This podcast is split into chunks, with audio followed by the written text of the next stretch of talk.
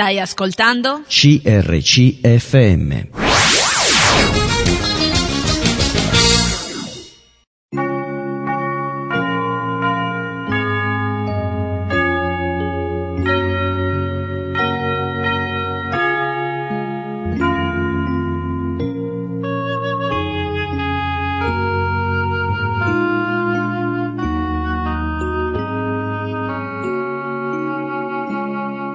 In ogni città, alla domenica, gruppi di credenti si riuniscono per lodare il Signore, condividere le proprie esperienze e ascoltare la sua parola, con espressioni diverse da luogo a luogo. Ogni domenica, alle ore 10, trasmettiamo uno di questi incontri e presentiamo la realtà evangelica che li dà vita. Ascolteremo tra poco il culto della Chiesa Cristiana Evangelica dei Fratelli di Ro, provincia di Milano. Ro è un comune italiano di 50.000 abitanti della provincia di Milano, in Lombardia. È la quinta città più popolosa della provincia, la quindicesima della Lombardia. Ro si trova a 14 km a nord-ovest del centro di Milano ed è uno dei comuni più antichi della Lombardia, e ciò è dimostrato dal fatto che durante gli scavi per la costruzione di edifici o strade sono venuti alla luce numerosi reperti archeologici relativi all'età romana, ritrovati durante gli scavi del 1876, 1890 e 1917. Negli anni successivi sono stati scoperti altri reperti che, sebbene di importanza minore, sono stati determinanti per dimostrare che fin dall'età imperiale romana Ro ebbe un'importanza notevole. In base a rinvenimenti archeologici è stata anche datata tra il IV e il V secolo la completa cristianizzazione del borgo. In piazza San Vittore negli anni sono venuti alla luce un antico cimitero e una cappella cristiana. Dello stesso periodo sono i reperti trovati in via Belvedere, tombe cappuccine con incise l'alfa e l'omega. Con le invasioni barbariche nella zona si realizza una profonda depressione economica e il dominio passa di mano in mano fino ai Longobardi e quindi ai Franchi. Risale al IX secolo anche la figura semileggendaria di Giovanni da Raude, detto anche Giovanni della Croce, vessillifero dell'esercito crociato durante la prima crociata, fu lui che il 15 luglio 1099, data della presa di Gerusalemme, issò sulle mura della città santa la bandiera dei cristiani. Nel maggio 1160, durante l'assedio di Milano, Federico Barbarossa fece distruggere Ro, che venne però rapidamente ricostruita.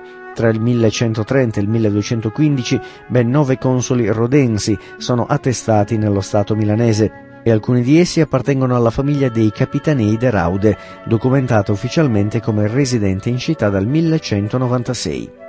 Come confermato da un documento conservato presso l'archivio dell'ospedale maggiore di Milano, intorno al 1300 venne edificato il primo ospedale di Ro. I suoi beni furono poi in seguito acquistati dai frati agostiniani del luogo pio di Santa Maria del Pasquerio di Ro nel 1481. Nel 1928 un regio decreto assegnò a Ro la frazione di Passirana milanese, in precedenza facente parte del borgo di Lainate e nel 1932 Ro ottenne il titolo di città. All'inizio del XXI secolo, in un'area per nove decimi all'interno del territorio rodense e per il resto in quello di Pero, è stato edificato il nuovo polo espositivo della Fiera di Milano. Inaugurato nel 2005, il complesso progettato dall'architetto Massimiliano Fuxas è costituito da otto padiglioni che mettono a disposizione un totale di 345.000 metri quadrati lordi, espositivi coperti e 60.000 all'aperto. In quest'area e in una adiacente si svolgerà la manifestazione Expo 2015. Ascolteremo ora il culto della Chiesa Cristiana Evangelica dei Fratelli, sita in via San Carlo Borromeo 113b a Ro. Predica Giuseppe Nasuti sull'argomento del adorare Dio. Buon ascolto. Allora, buongiorno a tutti. Vorrei questa mattina leggervi un brano della scrittura prima di iniziare il culto, leggendo Esodo capitolo 34, i primi sette versetti. Il Signore disse a Mosè, taglia due tavole di pietra come le prime, e io scriverò sulle tavole le parole che erano sulle prime due tavole che hai spezzato Sii pronto domani mattina e sali al mattino sul monte Sinai e presentati a me sulla vetta del monte. nessuno salga con te e non si veda alcuno su tutto il monte, greggi e armenti non pascolano nei pressi di questo monte. Mosè dunque tagliò due tavole di pietra come le prime, si alzò la mattina di buon'ora, salì sul monte Sinai come il Signore gli aveva comandato e prese in mano le due tavole di pietra. Il Signore discese nella nuvola, si fermò con lui e proclamò il nome del Signore. Il Signore passò davanti a lui e gridò, Il Signore, il Signore, il Dio misericordioso e pietoso, lento all'ira, ricco in bontà e fedeltà, che conserva la sua bontà fino alla millesima generazione, che perdona l'iniquità, la trasgressione e il peccato, ma non terrà il colpevole per innocente che punisce l'iniquità dei padri sopra i figli e sopra i figli dei figli, fino alla terza e alla quarta generazione. Mi ha colpito questo brano quando l'ho letto perché in un modo particolare il Signore dice a Mosè di fare una cosa importante nella sua vita. Dopo che le due tavole della legge erano state frantumate, per la disobbedienza del popolo di Israele, eh, Mosè doveva presentare ancora due tavole dove il Signore avrebbe scritto con il suo dito le leggi che doveva dare a, al popolo di Israele. La cosa importante che ho notato è questa. Il Signore disse a Mosè queste parole, sii pronto domani mattina. Allora ho pensato alla mia vita Sii pronto domani mattina. Siamo pronti questa mattina? Poi dice, sali sul monte Sinai e presentati a me. Allora, quando siamo alla presenza del Signore, è come salire sulla vetta di una montagna, per essere alla sua presenza e in comunione con Lui. Sali alla mia presenza. Poi dice presentati a me. Ed è bello quando noi in preghiera ci possiamo presentare davanti al Signore, riconoscendo che la sua mano è stata potente verso di noi e ci ha benedetti grandemente. Ma la cosa che tocca il mio cuore è soprattutto dal versetto 5 in avanti dove il Signore ricorda sua, le sue promesse. Che cosa dice il Signore? Dice esattamente queste parole. Al versetto 6 il Signore passò davanti a lui e gridò, il Signore, il Signore, il Dio misericordioso e pietoso, lento all'ira, ricco in bontà e fedeltà, che conserva la sua bontà fino alla millesima generazione. Allora quando siamo alla presenza del Signore dobbiamo ricordare la sua bontà, la sua fedeltà. Il nostro Dio è un Dio grande.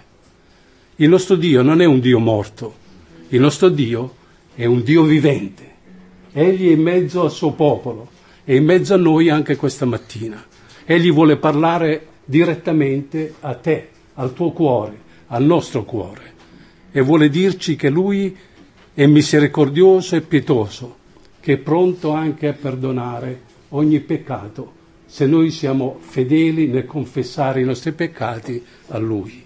Quanto è importante avere questa forte comunione e relazione con Dio.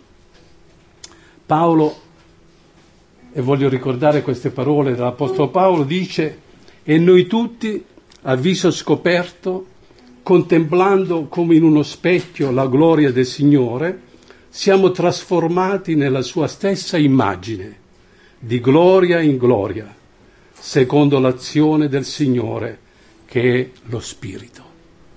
È bello sapere che possiamo contemplare la gloria del Signore, anche questa mattina, mentre siamo qui, mentre preghiamo, mentre cantiamo, mentre lodiamo il nome del Signore, possiamo davvero contemplare la gloria di Dio. Allora, Ringraziamo il Signore che ci dà questa opportunità questa mattina di glorificare il suo nome. Vogliamo così pregare insieme prima di iniziare il culto. Signore Padre, vogliamo davvero lodare il tuo nome questa mattina. Grazie per questo prezioso appuntamento che ci hai dato, perché possiamo confrontarci con te, non perché abbiamo qualche merito speciale, ma perché, Signore, per mezzo della fede nel Signor Gesù siamo diventati dei tuoi figli e facciamo parte del tuo popolo.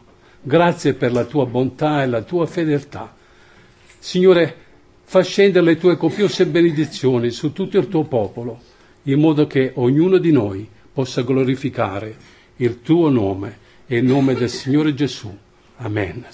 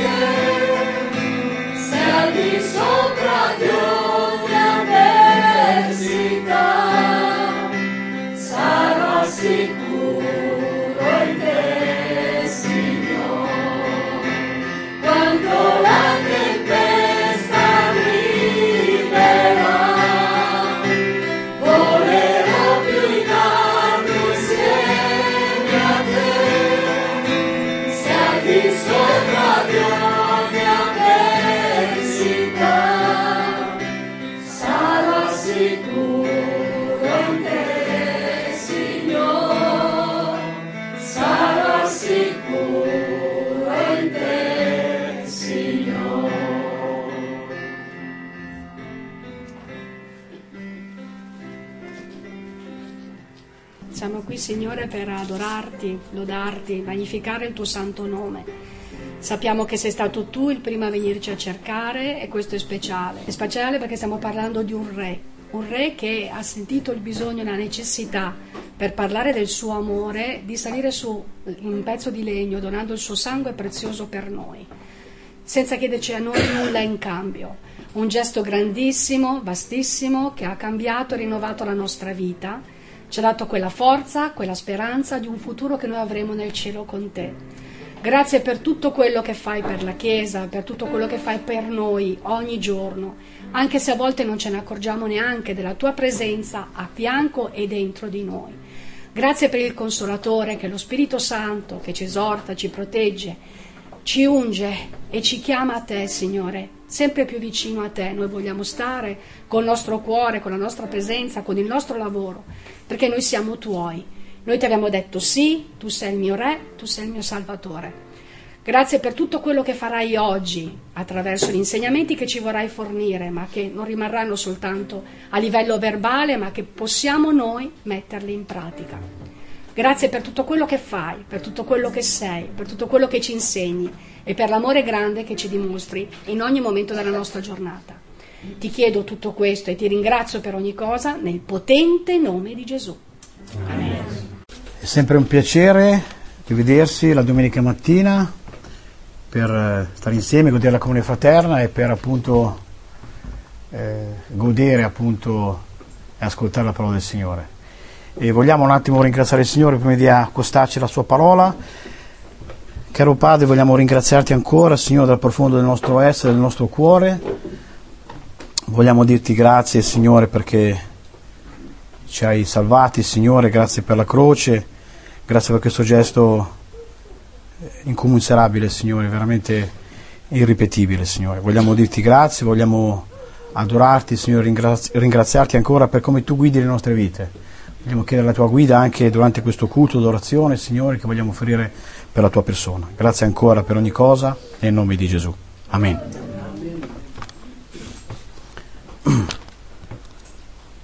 Sono stato felice, fra l'altro, che mh, nell'ascoltare preghiere e anche nei canti eh, sono state eh, dette delle parole appunto che andremo a riprendere, magari un pochettino più in profondità. E le chiese stanno vivendo un periodo un pochettino pericoloso, ormai da, da un po' di tempo a questa parte. E si rischia di finire un po' come dice l'Apostolo Giovanni in Apocalisse capitolo 3, versetto 15 sulla chiesa di Laodicea. Dice così l'Apostolo Giovanni. Apocalisse 3, versetto da 15, leggerò qualche versetto. Io conosco le tue opere, tu non sei né freddo né fervente. O fossi tu pur freddo e fervente, così perché sei tiepido e non sei né freddo né fervente, io ti vomiterò dalla mia bocca. Tu dici, sono ricco, mi sono arricchito e non ho bisogno di niente. Tu non sai invece che sei infelice fra tutti, miserabile, povero, cieco e nudo. Mi fermo qua. Possono sembrare parole un po' dure, parole eh, quasi difficili da accettare. Vuole intendere sino appunto che la Chiesa, nonostante siamo nel XXI secolo, eh, ormai abbiamo tutta la tecnologia, stiamo tutti bene, abbiamo tutti dei vestiti, non c'è più il rischio quasi di morire di fame, eh, ma forse proprio anche per questo eh, il nostro attaccamento al Signore, il nostro desiderio per il Signore rischia di andare un pochettino a, a scendere, a calare. E è vero che il Signore è andato in croce, come abbiamo, già detto e cantato, per eh, farci perdere tante cattive abitudini, tante anzi eh, dei vizi che avevamo. Io ne avevo tantissimi. Poi per la grazia di Dio eh, ho, ho, capito chi ero e ho accettato il Signore come la maggior parte di coloro che sono qui in questa sala questa mattina. Però stamattina vogliamo prendere un discorso in particolare. Il Signore, sì, ripeto, è morto per eh, allontanarci dalla cattiva strada che noi avevamo, ma è morto soprattutto per eh, portarci dalla situazione in cui eravamo noi prima, cioè dei peccatori, dei ribelli, a una posizione di redenti, salvati, adoratori del Signore. Molte volte questa mattina abbiamo parlato di adorazione. Signore, io ti adoro, Signore, noi ti adoriamo, e questa è una grande, bella e buona cosa. È per questo che il Signore ci ha salvati. Non ci sono altre motivazioni. Tutto servizio che il cristiano può fare, tutto il lavoro, l'opera sua che il cristiano può fare nella sua vita per il Signore rientra nel, eh, in questa parola adorare, adorazione per il Signore. Io mi sono posto la domanda, io adoro Dio con la mia vita, col mio atteggiamento? Volevo prendere dei brani della Bibbia a esempio di come eh, le persone nel passato si sono comportati nei confronti di Gesù. Andiamo a vedere un attimo, venite con me con la, la vostra parola, la vostra Bibbia, nel libro di Luca, nel Vangelo di Luca, Luca capitolo 19, stamattina vediamo qualche brano insieme, c'è l'ingresso trionfale di Gesù a Gerusalemme. Leggiamo dal versetto 37. Gesù entra in Gerusalemme su una puledra e dice così l'Evangelista Luca, versetto 37, capitolo 19.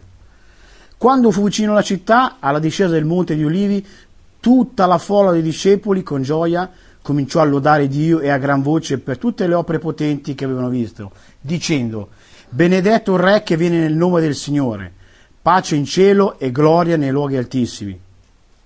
In una parola, che cosa stavano facendo questi discepoli nei confronti di Gesù? Lo stavano adorando, stavano riconoscendo la persona che stava passando loro davanti in questo momento, in quel momento. Stavano riconoscendo Dio, Gesù in quanto Dio, in quanto Messia e lo stavano adorando. Fa un po' senso il fatto che mentre invece altra parte della folla, andando avanti nel versetto 39, alcuni farisei tra la folla gli dissero, Maestro sgrida ai tuoi discepoli, come se, come se la mattina non venissimo ad adorare il Signore e non potessimo aprire la bocca, oppure se io volessi dire Amen, non potessi dirlo un pochettino più forte. Questi farisei erano un po' eh, disturbati, quasi scocciati dal fatto che si acclamava un uomo ad alta voce per invidia, per gelosia, per ignoranza. Ma il Signore vuole che noi tiriamo fuori da noi stessi tutta la lode, l'adorazione per il Signore.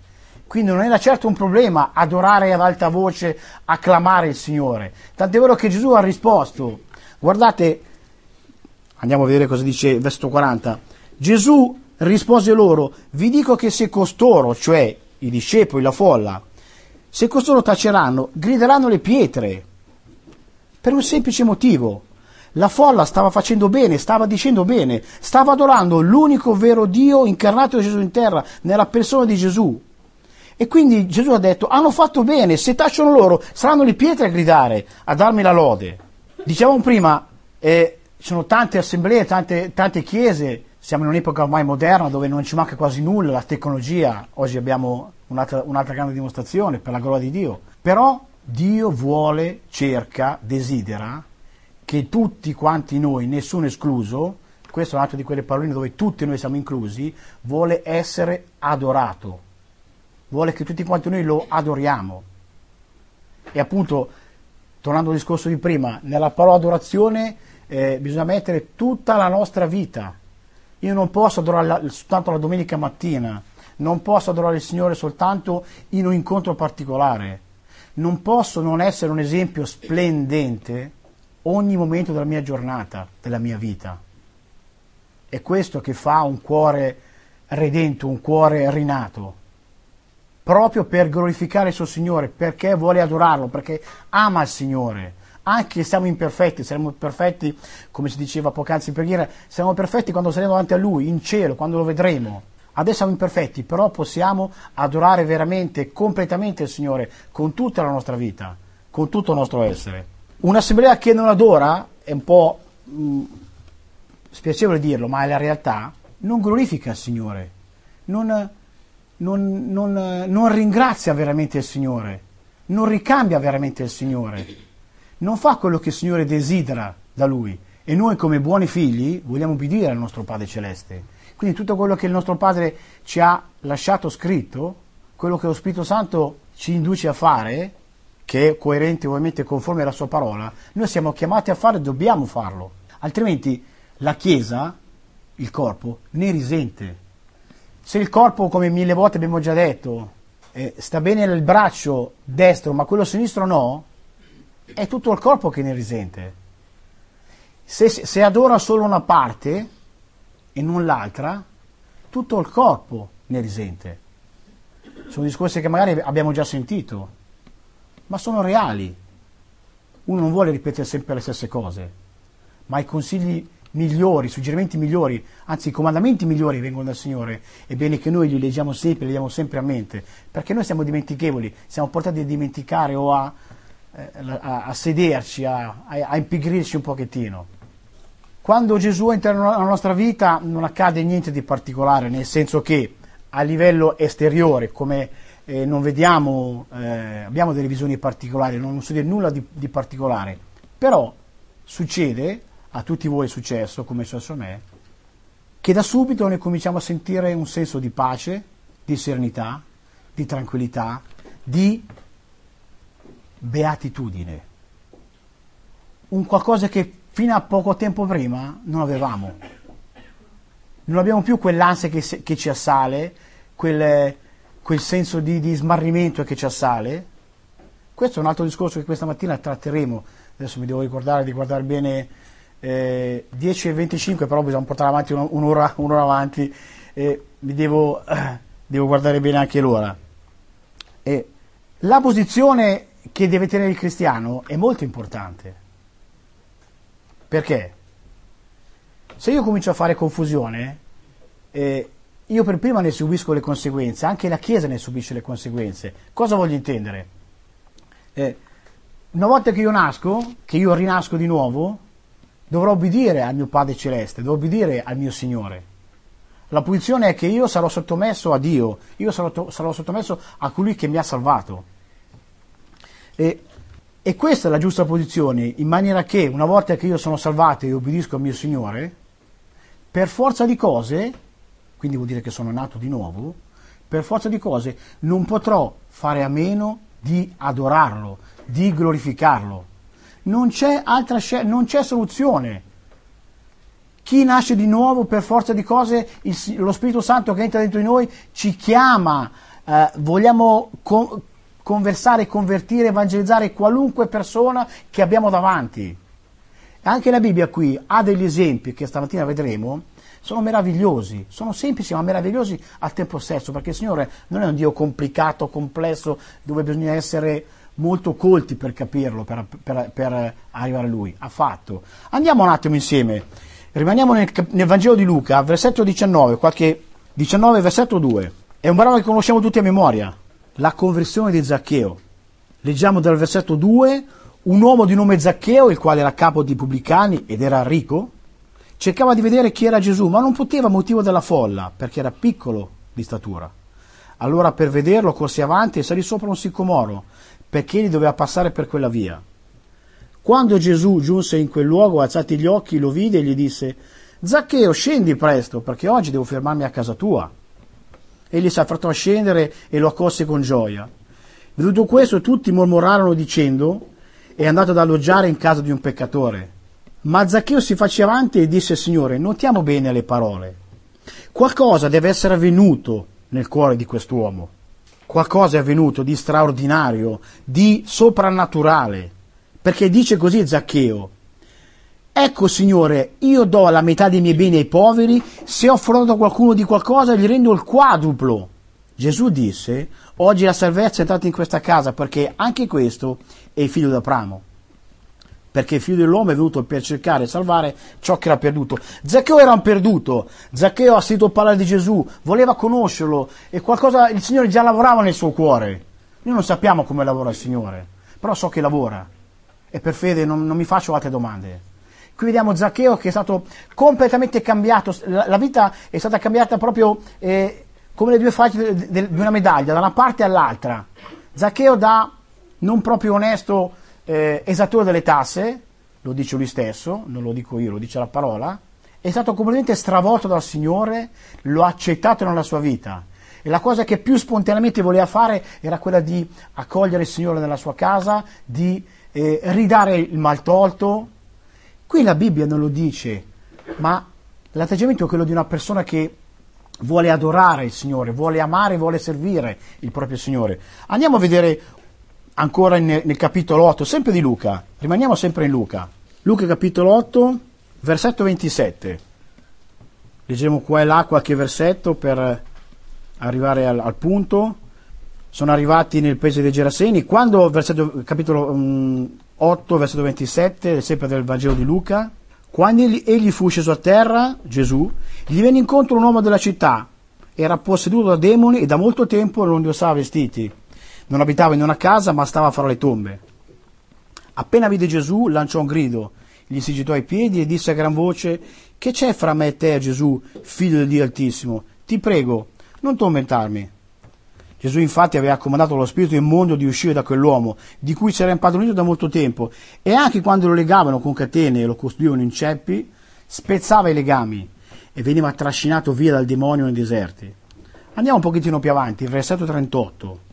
Gesù ha operato questo miracolo, Gesù ha strappato non solo in senso fisico, in senso spirituale, i ceppi, i legami, le catene che tenevano legato quest'uomo al nemico, alle tenebre, al nostro amico spirituale che è Satana.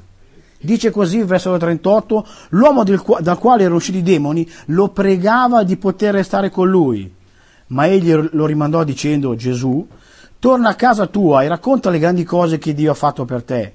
Ed egli se ne andò, guardiamo la risposta del, eh, dell'indemoniato, ormai ex, egli se ne andò per tutta la città proclamando le grandi cose che Gesù aveva fatte per lui. Amen. Questa è adorazione. Anche questa è una risposta eh, di chi è stato salvato da Gesù, di chi è stato strappato dalle tenebre.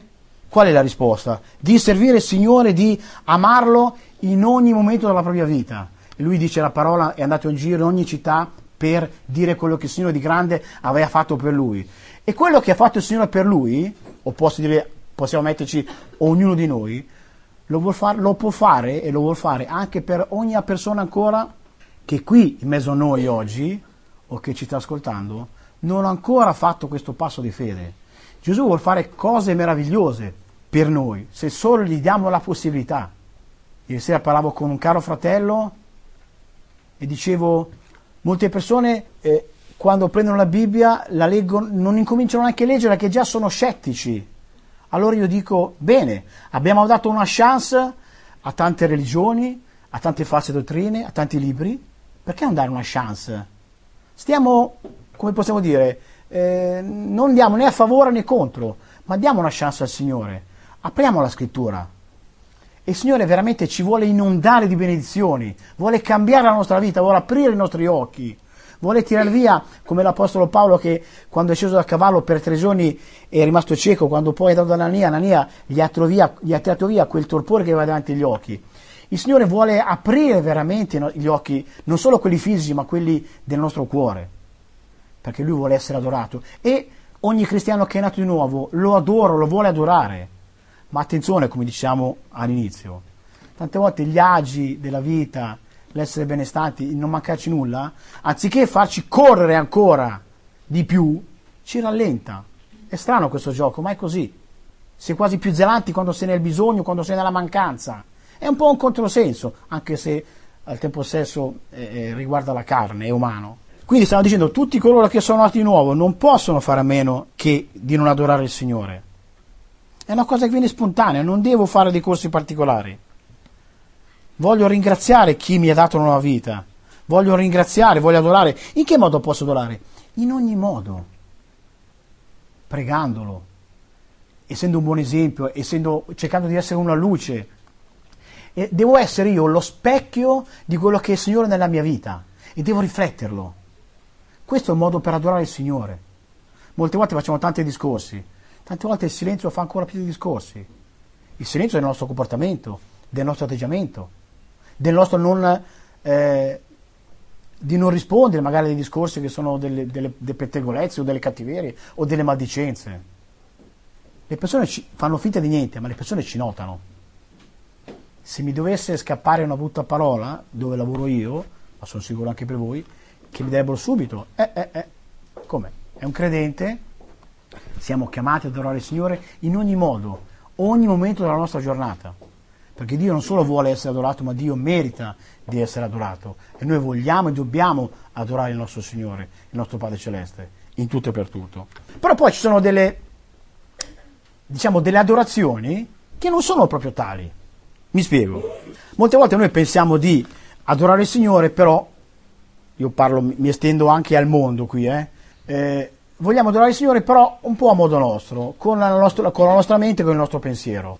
E, non, però spesso, se fossimo onesti, e per chi dovesse leggere la Bibbia, uno si accorgerebbe subito che non è, coerente, non è coerente con quello che dice la scrittura. Allora, Gesù quando è stato tentato nel deserto, andiamo sempre, rimaniamo sempre, non andiamo, rimaniamo sempre nel capitolo di, nel Vangelo di Luca, capitolo 4. È un po' il caposaldo di quello che, è quello che questa mattina stiamo dicendo, ma è anche della nostra vita da cristiani. Gesù viene tentato nel deserto, ha tre prove, ce lo ricordiamo tutti quanti. Se vediamo al, al capitolo 4, nel versetto 8, Gesù risponde in maniera molto secca, molto decisa, molto ferma alla richiesta del diavolo di essere adorato, di essere prostrato.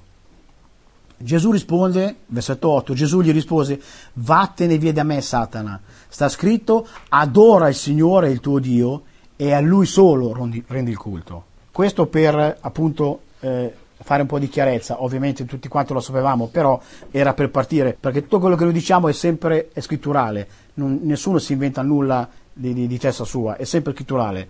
Andiamo a vedere anche nel Vangelo di Giovanni, quello che dice Gesù a questa donna a questa samaritana, Vangelo di Giovanni capitolo 4, qui c'è una donna che era convinta di essere, fra virgolette, nel giusto, di adorare nel modo giusto, eh, nel posto giusto, eccetera, eccetera, eccetera.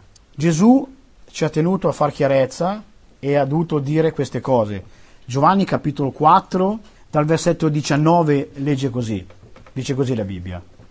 La donna gli disse a Gesù, Signore, vedo che tu sei un profeta. I nostri padri hanno adorato su questo monte, ma voi dite che a Gerusalemme è il luogo dove bisogna adorare.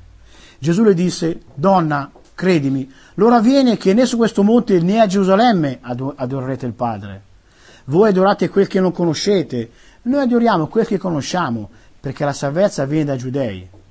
Ma l'ora viene, anzi è già venuta, che i veri adoratori adoreranno il Padre in spirito e in verità, poiché il Padre cerca tali adoratori.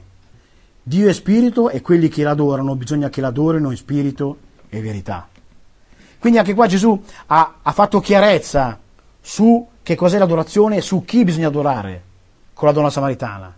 Ma eh, vado io per velocità, Matteo capitolo 7, anche qua molte persone pens- credevano, pensavano, molte volte l'uomo è, è anche, eh, scusate il termine, è ipocrita e vuole ingannare anche se stesso.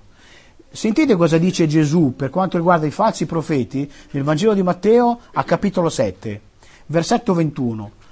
Non chiunque mi dice Signore, Signore entrerà nel regno dei cieli, ma chi fa la volontà del Padre mio che è nei cieli. Molti mi diranno in quel giorno Signore, Signore, non abbiamo noi profetizzato in nome tuo e in nome tuo cacciato demoni e fatto in nome tue opere potenti? Allora dichiarerò loro io non vi ho mai conosciuti, allontanatevi da me, malfattori.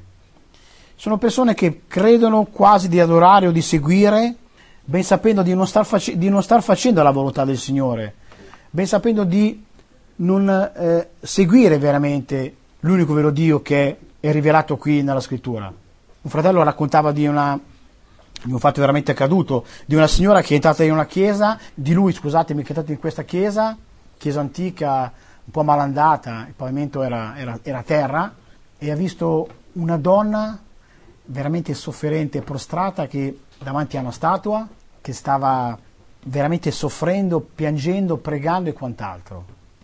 Questo fratello ha, ha, ha, scritto, anche questo è un tipo di adorazione, solo che poi bisognava spiegare a questa donna che l'adorazione a una statua non porta a nulla. Il suo soffrire, il suo penare, il suo pregare non avrebbe portato esattamente a nulla, perché stava adorando nel modo sbagliato, un qualcosa di sbagliato, eh, e non la persona che andava adorata. Quindi sono persone che veramente sono anche sincere, ma sono, non sono a conoscenza, come se non fossero a conoscenza della Bibbia, di un Dio che si è rivelato non solo nel creato, ma anche eh, eh, nella sua parola per non dire nella persona di Gesù Cristo.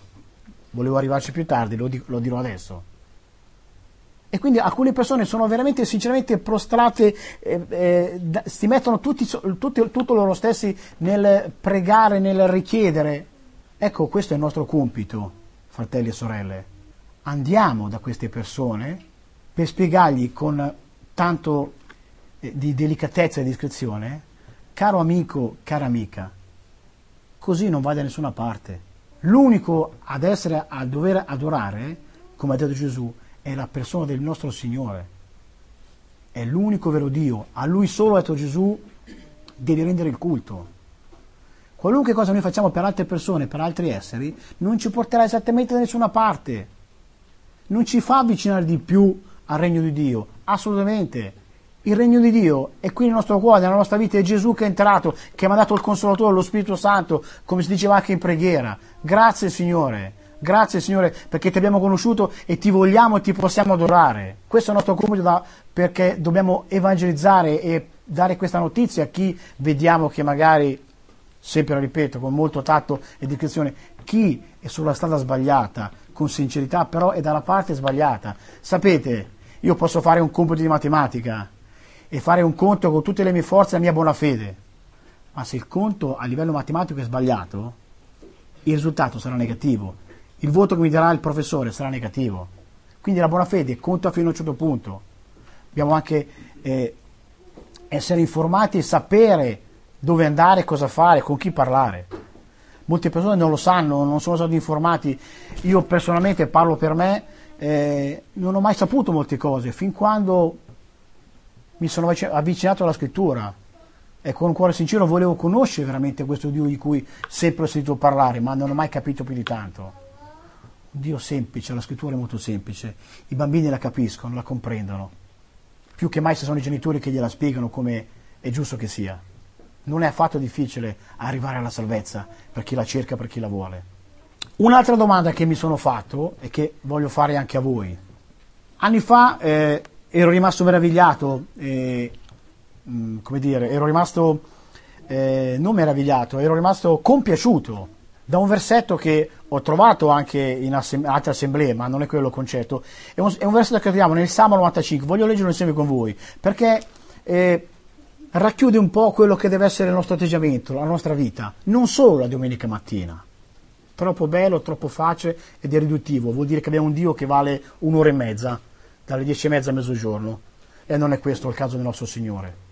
Scusatemi questo esempio, Salmo 95, prendo soltanto il versetto 6 perché il tempo scorre, dice venite, qui è Dio che sta chiamando non, sol- non soltanto la domenica mattina, ma voglio prenderlo anche perché Dio chiama, chiama il proprio popolo, i propri figli a dire venite, adoriamoci e inchiniamoci, inginocchiamoci. Davanti a chi?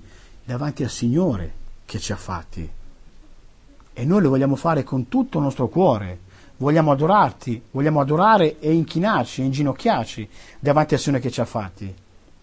Non abbiamo, non vogliamo andare da nessun'altra parte, non vogliamo cercare nessuno, abbiamo trovato colui che è il Re dei Re, il Signore dei Signori, colui che è il Creatore. Ci ha fatti simili a Lui. Noi vogliamo adorare il Signore, non vogliamo andare da nessun'altra parte, quindi vogliamo volentieri eh, ricercare solo il Signore. Quando l'avevo letta prima di convertirmi, eh, insieme a questo versetto, qualcuno mi parlava appunto che mi ha posto una domanda, mi ha detto ma per quale motivo tu pensi di essere, di essere nato? Allora, se dovessimo fare questa domanda fuori, le risposte sarebbero più disparate. Io voglio diventare astronauta, io voglio diventare un calciatore, io voglio diventare una modella, io voglio diventare una professione o un mestiere dei più disparati. E invece noi vediamo un mondo di persone sole, spaesate, confuse, anche se siamo in 7 miliardi o 7 miliardi e mezzo. Vi faccio un esempio. Se esco la sera, vedo compagnie di ragazzi, ragazzi, ragazzini e ragazzine, sono in 15-20, c'è qualcuno che si parla, abbiamo tutti quanti il nostro smartphone in mano, non c'è nessuno che si parla, non c'è nessuno che dialoga. Non è solo colpa del telefonino, è sempre chiaro. Il concetto di questo discorso è che noi siamo stati creati a immagine di Dio con un unico grande scopo, quello di adorare il Signore. Tutto quello che noi facciamo, andare a scuola, lavorare, avere una famiglia, riguarda l'adorazione del Signore. Deve essere contemplato, io devo, con tutto quello che io faccio, devo adorare il mio Signore. Non è che l'adorazione riguarda solo la mattina dalle dieci e mezza a mezzogiorno o venerdì quando abbiamo lo studio o chi in più parti magari in altri giorni. La mia adorazione comincia quando sono nato, anche qui poi arriveremo a fare questo discorso, fino all'eternità, perché come diceva un fratello che da poco è andato con il Signore, sì, adesso ho smesso di adorare qui, ma intanto adorerò poi nell'eternità. Non smetteremo mai di adorare il Signore, per chi è nato di nuovo. Quando il Signore ha creato Adamo ed Eva, conosciamo a memoria la storia di Adamo ed Eva, a un certo punto Adamo ed Eva hanno peccato, voi vi ricordate questo? Sì. Qual è stata la prima domanda che Dio ha fatto alla coppia? Ha detto Dio, Adamo, dove sei? Dove sei? Possiamo pensare che Dio non sapesse dove Adamo si era nascosto? Possiamo pensare che Dio non sapesse dove Adamo si era eh, così, si era andato a nascondere? Certo che no. Dio gli stava dicendo, ma Adamo, ma che cosa hai fatto? Cosa hai combinato insieme con Eva? Perché poi sappiamo, non voglio adesso prendere troppo tempo, che il comportamento che hanno avuto Adamo ed Eva li ha portati a, ad essere scacciati da quel, da quel bellissimo giardino laddove erano stati posti. Quello che poi è il proseguo della vita di Adamo ed Eva è un proseguo da solitari, senza, Signore, senza il loro Signore, senza Dio. Perché faccio questo discorso, questa premessa? Quando una persona oggi ancora non ha accettato il Signore Gesù nella sua vita, ancora non si è fatto prendere dal suo amore, è una persona che vaga, spaesata, confusa e desolata. Per quanto può avere un gran lavoro, anche tanti amici, ma ci sono dei momenti nella propria vita, e ognuno lo sa, dove uno ha delle domande e non ha delle risposte, dove una persona si sente vuota, desolata. Per il semplice discorso che abbiamo fatto già tante volte, il Signore ha messo nel nostro cuore un posto che è dedicato solo a Lui. Qualunque cosa noi gli mettiamo dentro, beni, ricchezze, eh, case, donne, macchine, qualunque cosa, servono per un attimo, poi svaniscono e noi siamo ancora da soli, ancora spaesati, ancora confusi. Allora sono due le scelte. In tutta la parola sono sempre due le vie, due le scelte, non ce ne sono mai tre, quattro, ce ne sono sempre due. Allora, o continuo, come spesso purtroppo accade, a ricercare ancora altri beni materiali, effimeri, che passeranno ancora, o mi fermo, mi interrogo e dico, ma Dio, dove sei? Dio, salvami, se ci sei, salvami. E questa è la scelta che ha, che ha chi ancora non ha accettato il Signore. O di continuare imperterrito sulla sua via, ma si renderà conto che eh, ogni volta sarà sempre a punto da capo, è un continuo, essere ripieni, svuoti, sgonfi, spaesati e sconsolati. Ti riempiono un'altra volta e ancora dopo pochissimo tempo vuoto e confuso. Allora uno si deve fermare e fare una domanda. Perché sono così? Perché solo il Signore che riempie veramente il nostro cuore. È solo il Signore che mi dà quella gioia, quella tranquillità, quella pace. Gesù può dire io vi do la pace, non quella del mondo. Il mondo non può dare la pace, non ce l'ha, non la possiede. Come fa a darcela? Io vi do la pace, la mia pace, dice Gesù. Una pace che ci fa stare calmi, tranquilli, sereni, perché siamo con il nostro Creatore. Dio, quando ha fatto Adamo ed Eva, rifle- voleva che loro riflettessero la sua immagine. Difatti Dio ci ha fatto a sua immagine e somiglianza. Ma quando poi Adamo ed Eva hanno peccato e sono stati scacciati, anche i vari, i, tutti, la, tutta la discendenza non poteva riflettere appieno in maniera meravigliosa la persona del Signore. Poteva, uno potrebbe dire, beh, ma allora è finito tutto, allora la storia finisce qui. No, per la grazia di Dio no. Il Signore vuole ancora che noi riflettiamo la sua luce, vuole ancora che riflettiamo la sua persona. Cosa ha dovuto fare? Galati 4:4 cosa dice? Quando è arrivata la pienezza dei tempi, Dio ha mandato il suo figlio, l'unico suo figlio Gesù Cristo, sulla terra. Lo leggiamo perché è troppo bello. Galati 4:4 possiamo dire tanti ma se, io non lo so, ma il Signore si è scelto quel tempo perché era il tempo eh, perfetto affinché mandasse eh, il, suo figlio, il, suo figlio, Gesù eh, sulla terra. Galati 4 dice così, ma quando giunse la pienezza del tempo, Dio mandò suo figlio, nato da donna, nato sotto la legge. Per fare che cosa ha mandato Gesù? Per fare che cosa? E lo dice poi il versetto 5. Per riscattare quelli che erano sotto la legge, affinché noi ricevessimo l'adozione, affinché noi avessimo la possibilità, la scelta di accettare il Signore, di poterci salvare. Perché senza Gesù noi continueremo ancora a girare spaesati, confusi, desolati, con mille domande senza le risposte. Io non so voi, io prima di convertirmi, ormai 18 anni fa, avevo tante domande a cui le risposte non c'erano. Non avevo risposte. Da quando ho conosciuto il Signore e ho cominciato a leggere la Bibbia, le risposte piano piano, piano piano, piano piano sono arrivate.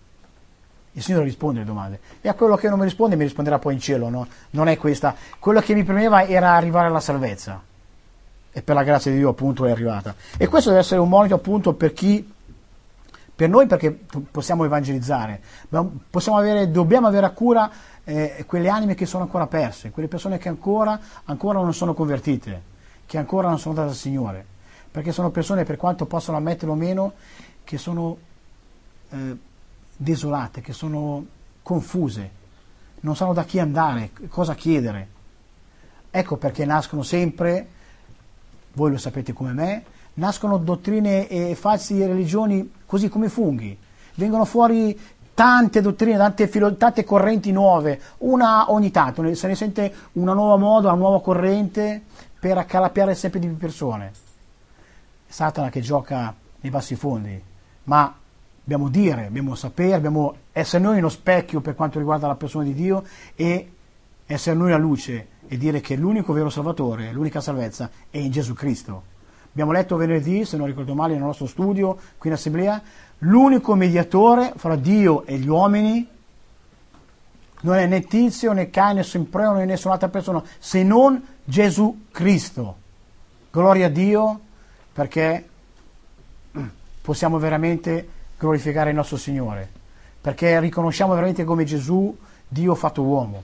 Quindi abbiamo detto quasi, e, quasi, era quasi tutto perso, se non fosse che però appunto, ripeto, Dio ha mandato Gesù sulla terra affinché noi potessimo conoscerlo e soprattutto perché lui alla croce ha pagato il mio prezzo, ha pagato il tuo prezzo, fratello sorella, e anche il tuo prezzo, caro amico o cara amica, che ancora magari al Signore non ci sei andato. Senza di lui sei perso. Io ero perso senza il Signore. Senza il Signore siamo persi. Molte volte per assurdo quando parlo con delle persone mi viene questo esempio. Prova a leggere la Bibbia, non ti costa nulla. E ma poi magari vado al Signore e qual è il problema? Innanzitutto troverai una, una situazione eh, di cuore e me, di mente che non hai mai avuto. Ma il Signore non mi obbliga a stare con Lui. Ma una volta che hai conosciuto il Signore, ti rendere conto che cosa ti sei perso, qual è la situazione, la posizione del credente, che è benedetta, perché Dio ci vuole benedire grandemente. E allora vedrai che non ti passerà neanche per l'anticama del cervello di tornare indietro. Ma diamo, diamo però, ripeto, una chance al Signore. Mi avvio alla conclusione. Gesù è il nostro mediatore. Gesù è colui che ha riflesso qui sulla terra la persona di, di Dio. Anche qui molte persone sono eh, titubanti, sono, alcune sono eh, eh, quasi contrarie, non credono. Ma io mi appello sempre alla scrittura. Andiamo a vedere cosa dice la scrittura stessa di Gesù. Giovanni capitolo 10. Perché è bello quando a parlare non, sono, non siamo noi, ma è Dio stesso tramite mediante la sua parola. Gesù sta parlando ai suoi discepoli e leggiamo qualche versetto eh, dal verso 22. Gesù afferma di essere colui che veramente era. Dice in quel tempo ebbe luogo in Gerusalemme la festa della dedicazione, era d'inverno, e Gesù passeggiava nel Tempio sotto il portico di Salomone. I giudei dunque gli fecero ritorno e gli dissero, fino a quando terrai sospeso l'animo nostro? Sei tu il Cristo? Dicelo apertamente. Gesù rispose loro, ve l'ho detto e non lo credete, le opere che faccio nel nome del Padre mio sono quelle che testimoniano di me. Ma voi non credete perché non siete delle mie pecore come vi ho detto. Le mie pecore ascoltano la mia voce, io le conosco ed esse mi seguono. E io do loro la vita eterna e non periranno mai, e nessuno le rapirà dalla mia mano. Il Padre mio che me le ha date è più grande di tutti, e nessuno può rapire dalla, dalla mano del Padre mio. E poi dice, versetto 30, io e il Padre siamo uno. Gesù poteva dire eh, a pieno titolo, con grande diritto, io e il Padre siamo uno. Gesù era Dio fatto carne e sceso in terra, appunto per eh, arrivare alla croce per redimerci, per darci la salvezza. Perché altrimenti, ripeto, eravamo ancora soli a camminare su questo mondo, nonostante siamo 7 miliardi e mezzo, ma eravamo ancora soli. Ecco perché abbiamo cantato anche poc'anzi, anche nell'avversità, nel buio della notte, anche davanti ai pericoli, io tu non ci lascerai mai soli, non ci abbandonerai mai. Come, ha potuto dire anche il Signore a Giosuè all'inizio del suo percorso. Più avanti sempre in Giovanni, Gesù conferma, conferma questo. Giovanni capitolo 14, qualcuno potrebbe dire ma Gesù era un uomo, Gesù sì era un grande uomo, un saggio. Vediamo cosa dicono i discepoli che sono rimasti con lui tre anni e mezzo gomito, hanno mangiato, bevuto insieme. Giovanni capitolo 14, versetto 5. Tommaso gli disse, Signore, non sappiamo dove vai. Come possiamo sapere la via? Perché Gesù stava appunto parlando del fatto che doveva andare alla casa del Padre, doveva ritornare alla casa del Padre. Dice appunto Tommaso, scusatemi, ripetiamo, Signore, non sappiamo dove vai. Come possiamo sapere la via? Gesù gli disse, io sono la via, la verità e la vita. Nessuno viene al Padre se non per mezzo di me. Se mi aveste conosciuto, avreste conosciuto anche mio Padre, e fin da ora lo conoscete e l'avete visto. Filippo gli disse, Signore, mostraci il Padre e ci basta. Gesù gli disse, da tanto tempo sono con voi e tu non mi hai ancora conosciuto, Filippo. Chi ha visto me ha visto il Padre. Come tu dici mostraci il Padre? Non credi tu che io sono il Padre che il Padre è me? Le parole che io vi dico non le dico di mio, ma il Padre che dimora in me fa le opere sue. Credetemi, io sono il Padre e il Padre in me, se no credete a causa di quelle opere stesse, cioè delle opere che Gesù ha fatto. Quindi Gesù ha potuto eh, con autorità dire io e il Padre siamo uno, io faccio la volontà del Padre mio, chi ha visto me ha visto il Padre. Ecco perché è un monito appunto per arrivare e per andare a Gesù, per eh, arrivare eh, e accettare la, la, perso- la, persona di Gesù nel proprio cuore. E con la salvezza poi avremo, ripeto, la risposta alla domanda che prima abbiamo fatto. Perché sono nato? Perché il Signore mi ha fatto? Il Signore mi ha fatto perché vuole che io lo adori, vuole che io lo serva, vuole che io lo ami. Sappiamo benissimo che Dio ci vuole riempire di bontà, di regali, di beni che io non merito, che noi non meritiamo assolutamente. Dio mi ha creato, mi ha fatto perché vuole che io lo adori con tutta la mia vita. Questa domanda, questa frase, se viene nel mondo, viene un po', fa un po' sorridere eh ma come Dio mi ha fatto solo per lui, io non posso, eh, non posso avere una famiglia, non posso avere un lavoro, non posso giocare. No, no, no, no, no, no. Come diciamo prima, tutto quello che riguarda la mia vita è grazie a Dio. E quindi tutto ciò che farò nella mia vita, mangiare, bere, lavorare, andare a scuola, avere un hobby, avere una famiglia, dei figli, lo faccio in sua virtù, lo faccio verso di lui. Quindi eh, adoro il Signore durante la mia vita con tutto e tutto quello che farò lo farò in, in visione di quello che, in funzione, scusatemi, di quelli che sono i suoi comandamenti. Quindi Dio vuole che mi comporti in un certo modo, che mi vesta in un certo modo, che, mi, che parli in un certo modo, eccetera, eccetera, eccetera. Quindi tutta la mia vita è adorazione per il Signore. Il Signore ci ha fatti affinché noi lo adoriamo. Lo facciamo già noi che magari abbiamo fatto un passo di fede, vuole essere un invito anche per chi ancora non è andato al Signore e ancora non lo può adorare, magari lo fa in buona fede con tutte le sue piccole forze, ma so, è solo la persona di, del, del nostro Signore Gesù Cristo che va adorata, che appunto è l'immagine di Dio Padre. Allora, io non so cosa, cosa faranno gli altri oggi. Noi sicuramente oggi, in questa giornata, andremo avanti ancora e continueremo ad adorarlo. Che il Signore ci benedica. Amen. Avete ascoltato il culto della Chiesa Cristiana Evangelica dei Fratelli di Ro, sita in via San Carlo Borromeo 113b. La Chiesa si riunisce per il culto la domenica alle 10.30 e per il discepolato il lunedì alle 18, il martedì alle 15.30 e mercoledì alle 20.45. Per informazioni rivolgersi al 333 6078 531 333 6078 531 e auguro un buon proseguimento con i nostri programmi.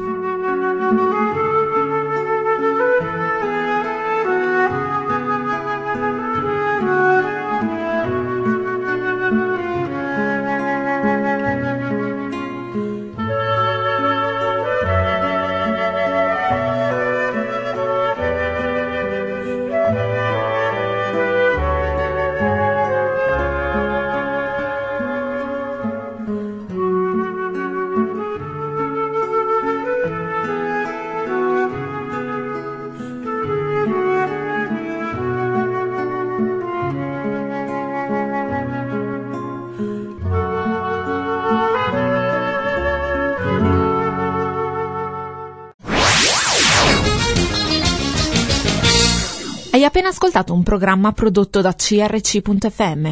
Se hai apprezzato quello che hai ascoltato, considera di sostenere il tuo programma preferito. Visita il sito www.crc.fm e ricorda, il tuo sostegno è prezioso.